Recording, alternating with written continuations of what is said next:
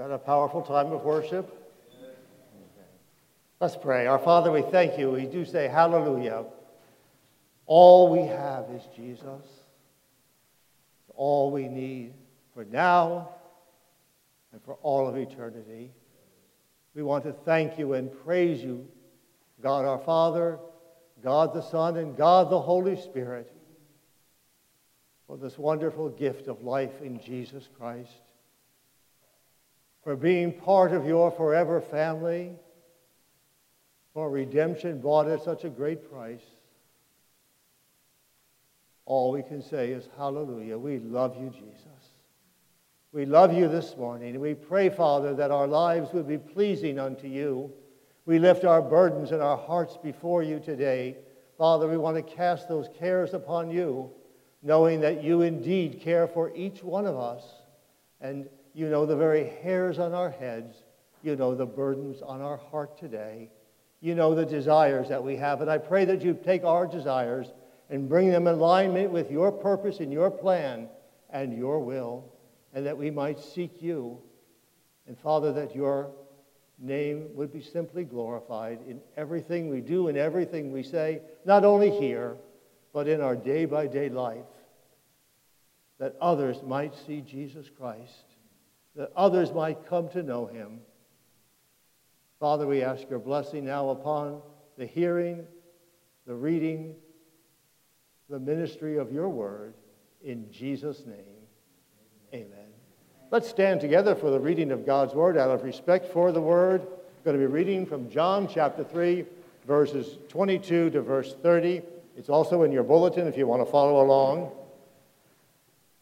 And after this, Jesus and his disciples went into the Judean countryside, and he remained there with them and was baptizing. John was also baptizing at Enon near Salem, because the water was plentiful there, and people were coming and being baptized, for John had not yet been put in prison. Now a discussion arose between some of John's disciples and a Jew over purification. And they came to John and said to him, Rabbi, he who was with you across the Jordan, to whom you bore witness, look, he is baptizing, and all are going to him. And John answered, A person cannot receive even one thing unless it is given him from heaven. You yourselves bear me witness that I said, I am not the Christ, but I have sent before him. The one who is the bride is the groom and the friend of the groom who stands and hears him rejoices greatly at the groom's voice. Therefore, this joy of mine is now complete. He must increase, but I must decrease. Please be seated.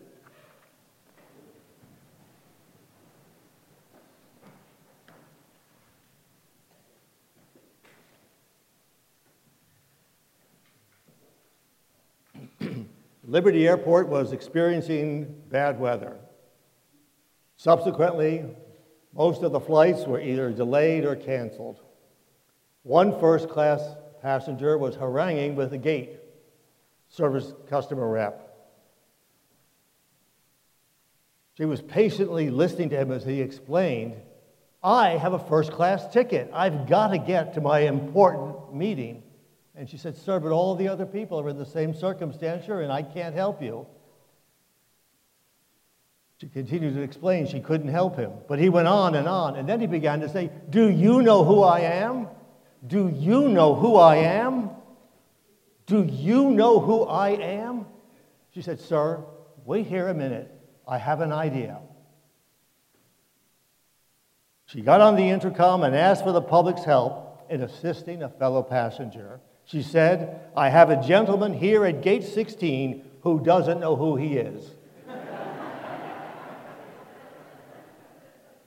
well, our topic this morning is knowing who we are in Christ.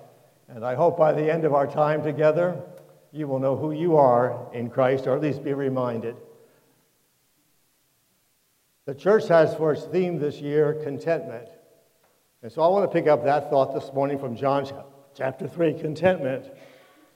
Contentment, knowing who we are in Christ, is a salient component of contentment. Let me seek to uh, set a little bit of the uh, background for you what contentment is not. Contentment is not an excuse not to grow or mature. And I'll come back to that at the end of the message. So you'll know I'm getting to the end when I come back to that. But we are not to be content where we are spiritually. That's not what contentment is. Contentment is not an excuse to remain in sin. Well, I have 95% of my sin conquered. I'm content to live with 5%. That's not what contentment is. Contentment is not an excuse to tolerate sin and error. Contentment is not an excuse not to work hard. Well, God will take care of it. I don't have to do anything. Contentment is not an excuse not to practice good stewardship. Contentment is humbly submitting to the will of God. Contentment is patiently dealing with circumstances that God gives to us, many beyond our control. Contentment is graciously accepting the blessings that God pours out upon us. Contentment is willing and willingly accepting whatever consequences coming from doing what is right. Contentment is, comes from walking the way of the cross. We live in a world that not only celebrates sin, but asks us to embrace it. We live in a world that breeds discontent. We are bombarded with the message that to be happy, we need more things. We need fewer wrinkles.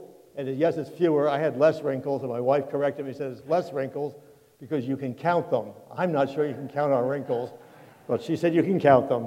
So we need more things, fewer wrinkles, more choices, better and longer vacations, fewer troubles. But ultimately, our trouble is the heart.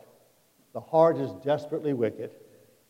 We're often discontented in our jobs, in our marriages, in our work, in our homes, in our churches, in most areas of our lives. A man was finally rescued after being on a desert, deserted island for 13 years. When they got there, there were three huts. And they said, You've been here for 13 years. You're all alone. Why do you have three huts on this island? He said, Well, that first hut over there, that's my house. That house, that second hut, that's my church. And the third hut is the church I used to attend.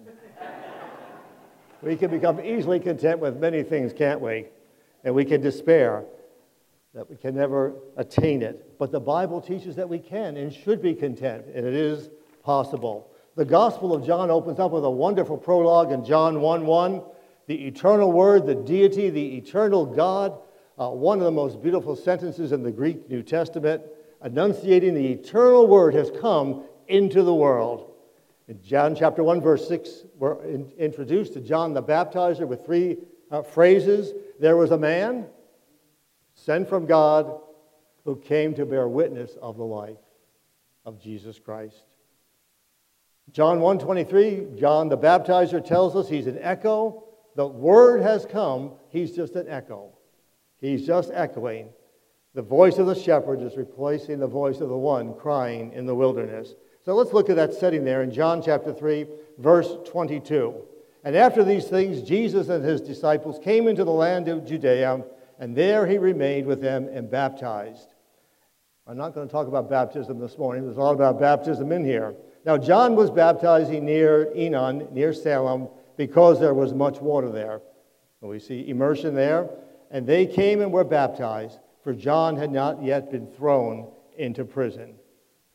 According to John chapter 4, verse 2, Jesus was not baptizing, simply his disciples were baptizing under his authority, under his direction. Verse 23 here tells us John was baptizing, and many were coming to him, but most were going over to Jesus. For a short time until John the Baptist was put in prison, which we have in verse 24, the ministries of Jesus and John the Baptizer overlapped. These two locations weren't far from each other. And so you have two men baptizing not far from each other. What's going to happen? There's going to come a comparison. People are going to begin to look and compare the two groups. It's a natural tendency to make comparison. John the Baptist had great popularity. Uh, Luke informs us multitudes went out to hear John. Matthew tells us about uh, John that people came from Jerusalem and all the region beyond the Jordan River. Some had journeyed for several days just to hear John the Baptist preach. And so for several years, John the Baptist has been preaching. Large crowds are coming to him, and now they're going over to Jesus, not too far away. And John's disciples noticed it. They became worried. They didn't want to see their teacher, they didn't want to see their leader take second place. Verse 25 And there arose a dispute between some of John's disciples and Jews about purification. We'll come back to that at the end. And as time passed, John's disciples said, we've got, to let the, we've got to let the boss know what's going on. He may not know what's going on. He's so busy preaching, he may not know what's going on. So, verse 26, they came to John and said, Rabbi, he who was with you beyond Jordan, to whom you have borne witness, be, behold, he is baptizing, and all, well, that's kind of uh, exaggeration, isn't it? But all men are going to him. But here we want to key in on verse 27, John's perspective on this and the perspective on contentment. And John answered and said, A man can receive nothing unless it has been given to him from heaven. His answer is the reason these people are leaving me and going to Jesus is because it's part of God's plan. It's part of God's will that they leave me and go to Jesus. Because a person can receive nothing unless it is given to him by God. We like to think we have these certain things our gifts, our talents, our abilities, our time, our money, and so forth. We have nothing except it's been given to us by God. So instead of feeling sorry for himself, John the Baptizer is rejoicing at the popularity. He just didn't say, oh, well, I guess that's the way it is. This is bound to happen someday. He's rejoicing. John did not remind his disciples that Jesus had said, truly, when you see truly in the Bible, it's like putting it in bold. It's like truly, truly, verily, verily. That's, may I have your attention? Truly, I tell you, among those born of woman, there was not risen anyone greater than John the Baptist. He doesn't remind them that Jesus said that, but he begins at looking at his earthly abilities, earthly success from a heavenly perspective. John answered and said, A man can receive nothing unless it has been given to him from heaven. He has that divine, heavenly perspective. John is saying ultimately all success comes from the same source. Jesus is having success, I'm having success. It's all from the same source. The Lord's over it all. Paul echoes a similar thought over in 1 Corinthians. What do you have that you did not receive? What do we have that we did not first receive from God? God is the giver, and we should rejoice not only on what He gives, but what He gives to other people. That's hard, isn't it? Sometimes that's very difficult when you see somebody else being blessed, somebody else getting something that mm, maybe you think you should have had. That should have been yours, or you should be in that place, or you should be acknowledged in that way. And somebody else gets the credit. Somebody else gets oh, the glory, if you please. Man craves popularity, approval, attention, applause, affirmation. John's disciples were no different. John first responds by reminding his disciples they do not win, disciples. It's a work of God, it's God's work. It's God's work from beginning to end. And all of the followers they receive are given to them by God. And this freed John for a whole new perspective on things. It's not mine. I've given it over. And what I'm suggesting this morning, whatever we have in our lives, we give it back over. As we sang this morning, it's all the Lord's from beginning to end. And not be jealous of somebody else or coveting something else.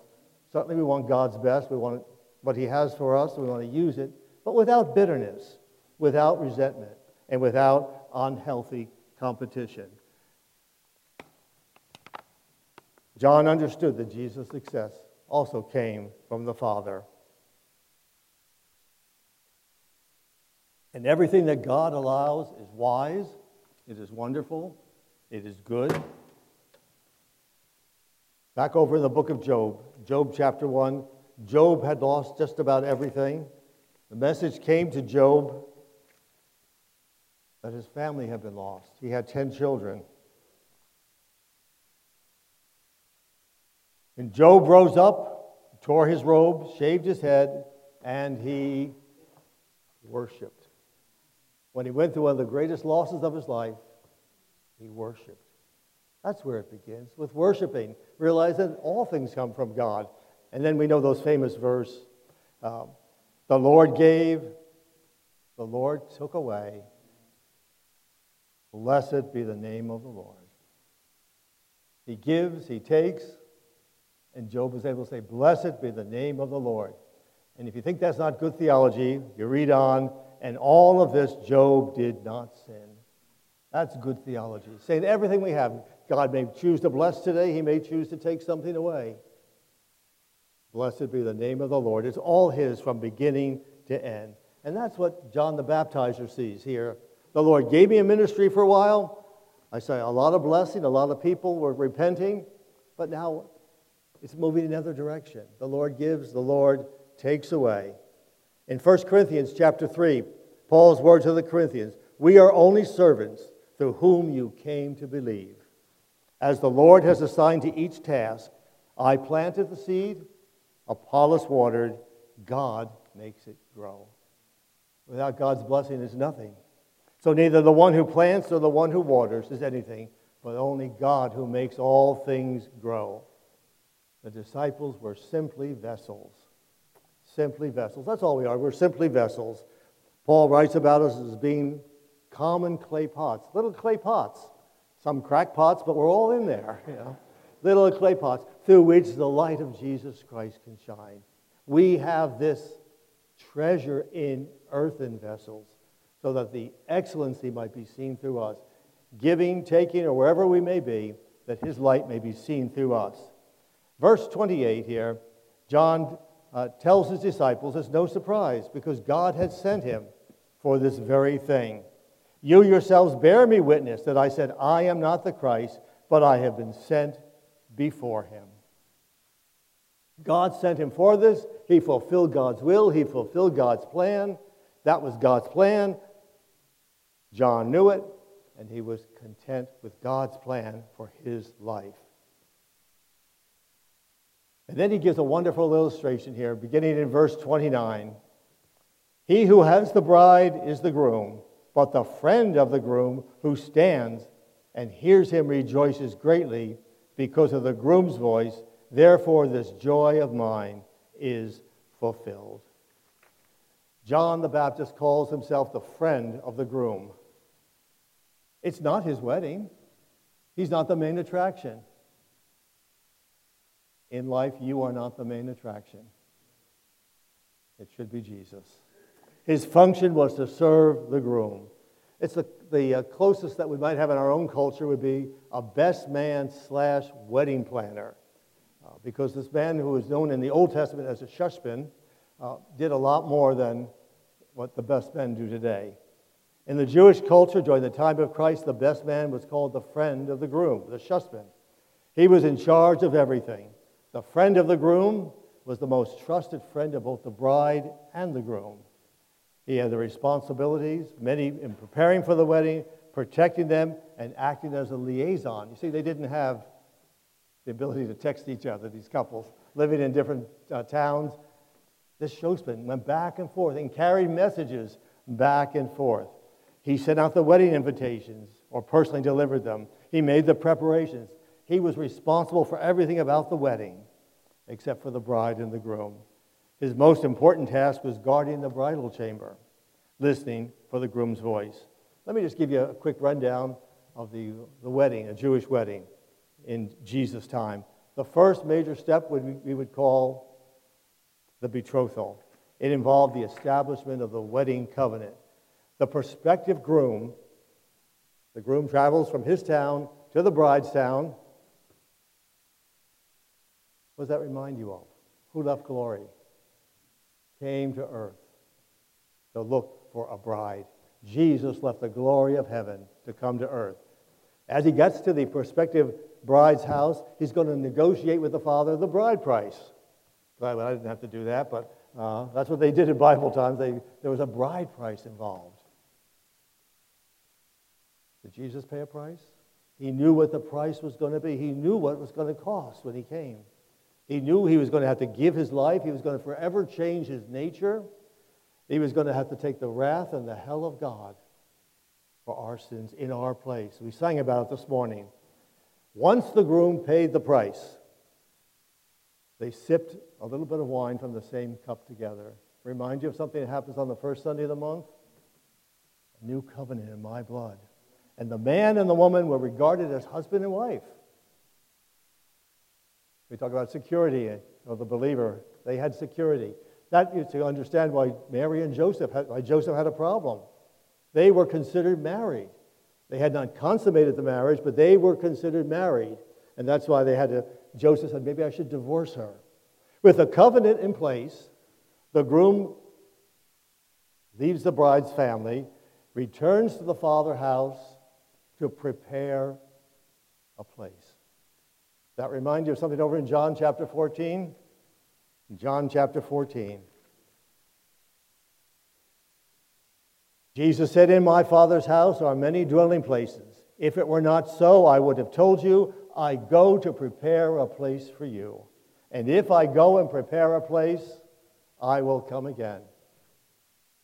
He came to earth, he paid the price, he brought us into the new covenant in his blood, and now he's gone to the Father's house to do what?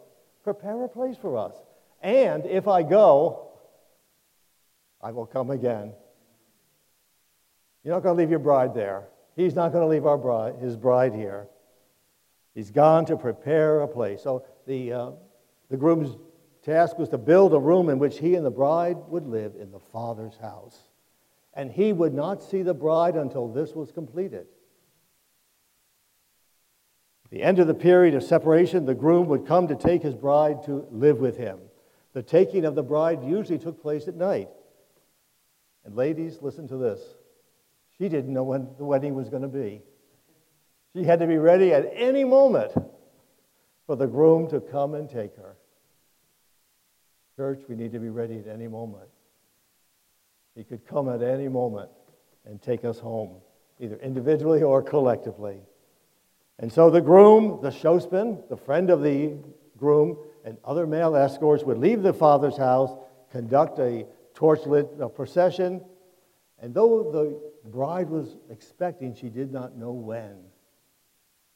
She did not know the exact time. And so the groom's arrival would be preceded by two things a shout and a ram's horn. Thessalonians tells us when he comes again, he's going to be preceded by a great shout, and the trump of God will sound. And the dead in Christ will rise, and we who are alive and remain will be caught up to be forever with the Lord. Be ready.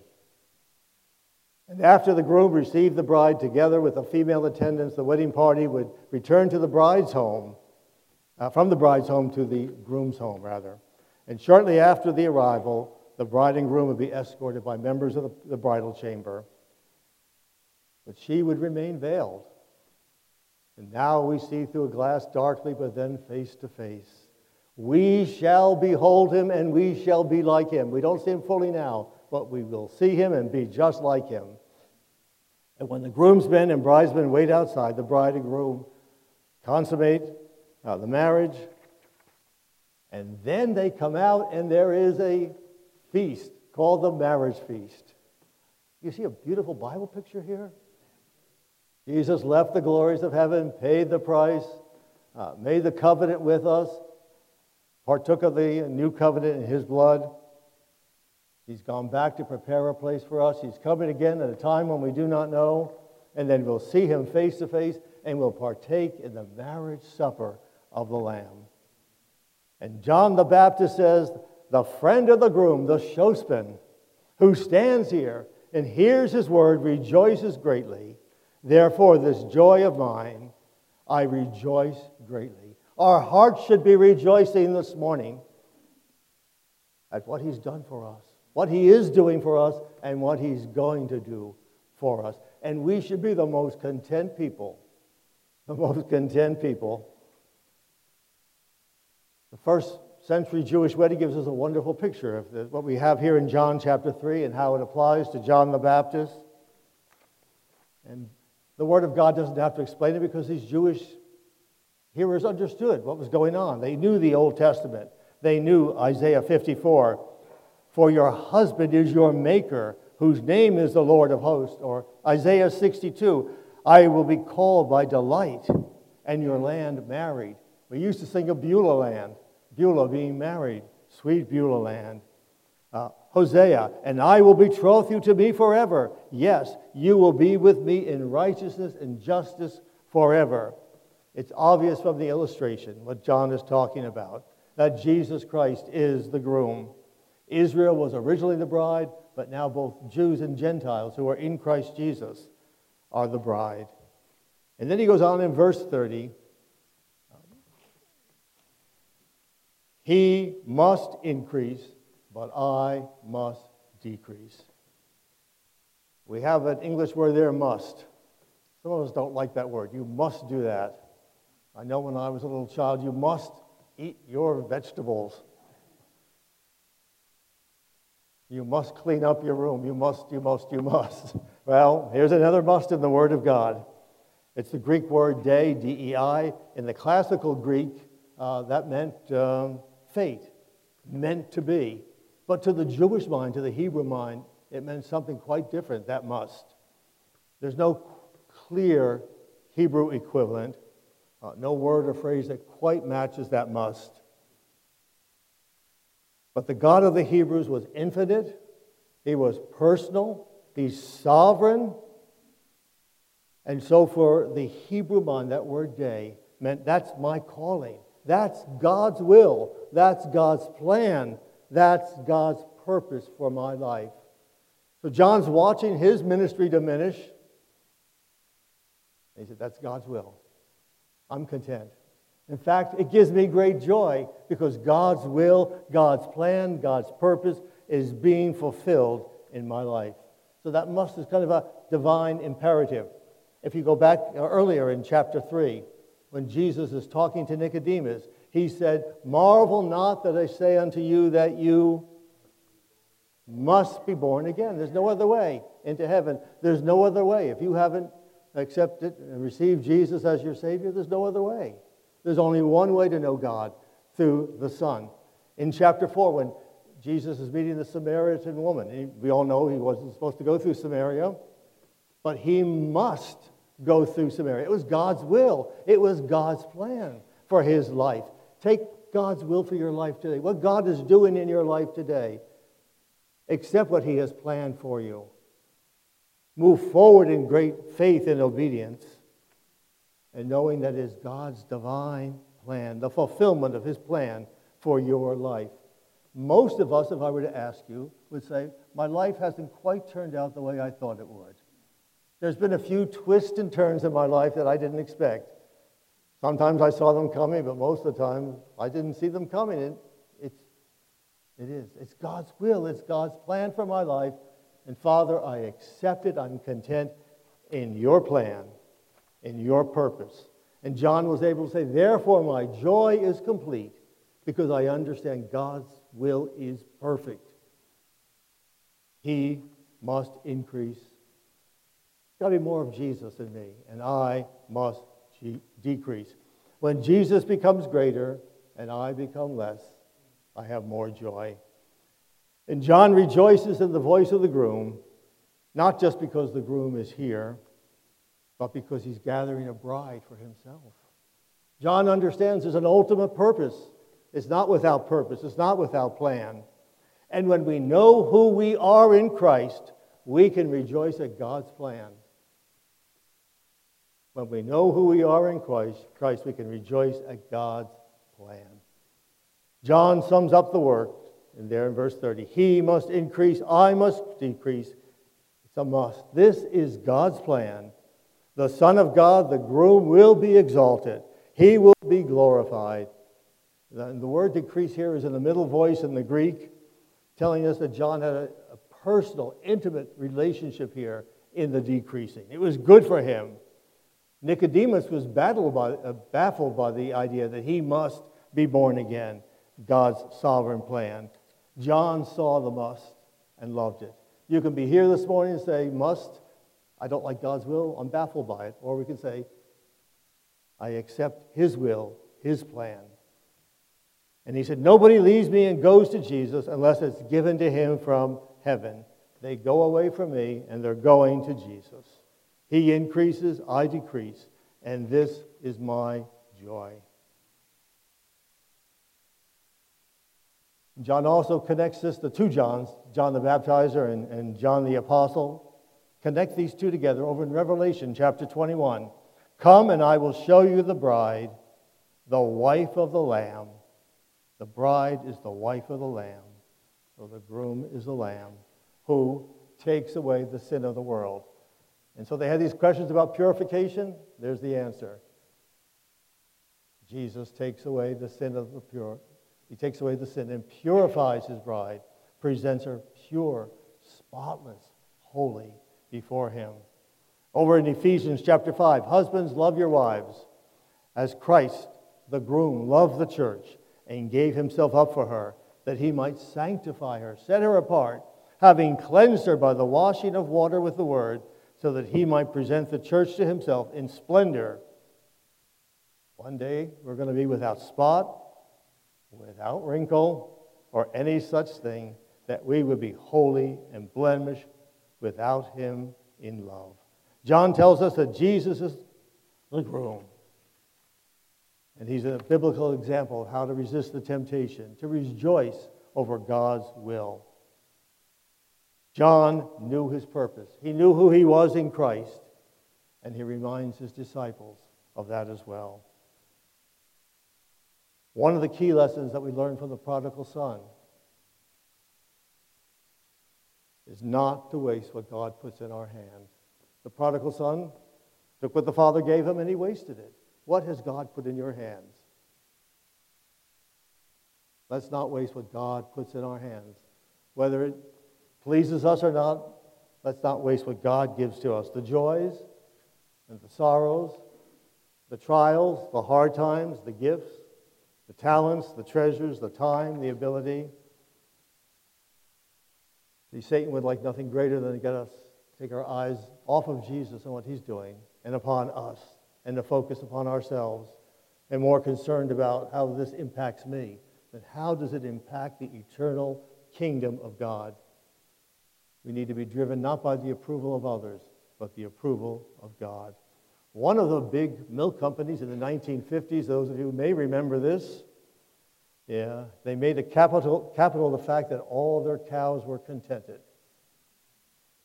Some of you remember that. That clever ad, uh, contented cows, became familiar to most people in the 50s. I'm not sure how you know a cow was contented, but they knew that. What is virtue in a cow may not be virtue in a man. Contentment, when it touches our spiritual lives, is surely a vice. And so we need to be content in God's will, but not content in our spiritual lives. I want to balance that this morning. Now, Paul was able to say everything that comes, I'm content with what God is doing. But he also said, I press on toward the prize of the high calling of God in Christ Jesus.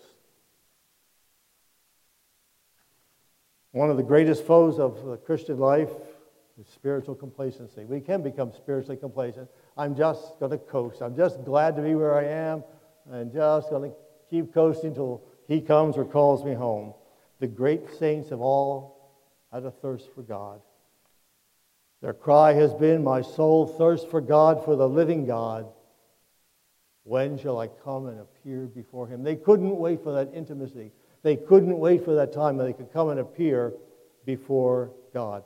Orthodox Christianity has fallen to its present lowest state, I believe, because of lack of spiritual desire. Among many who profess Christ, very few seem to have a passionate thirst.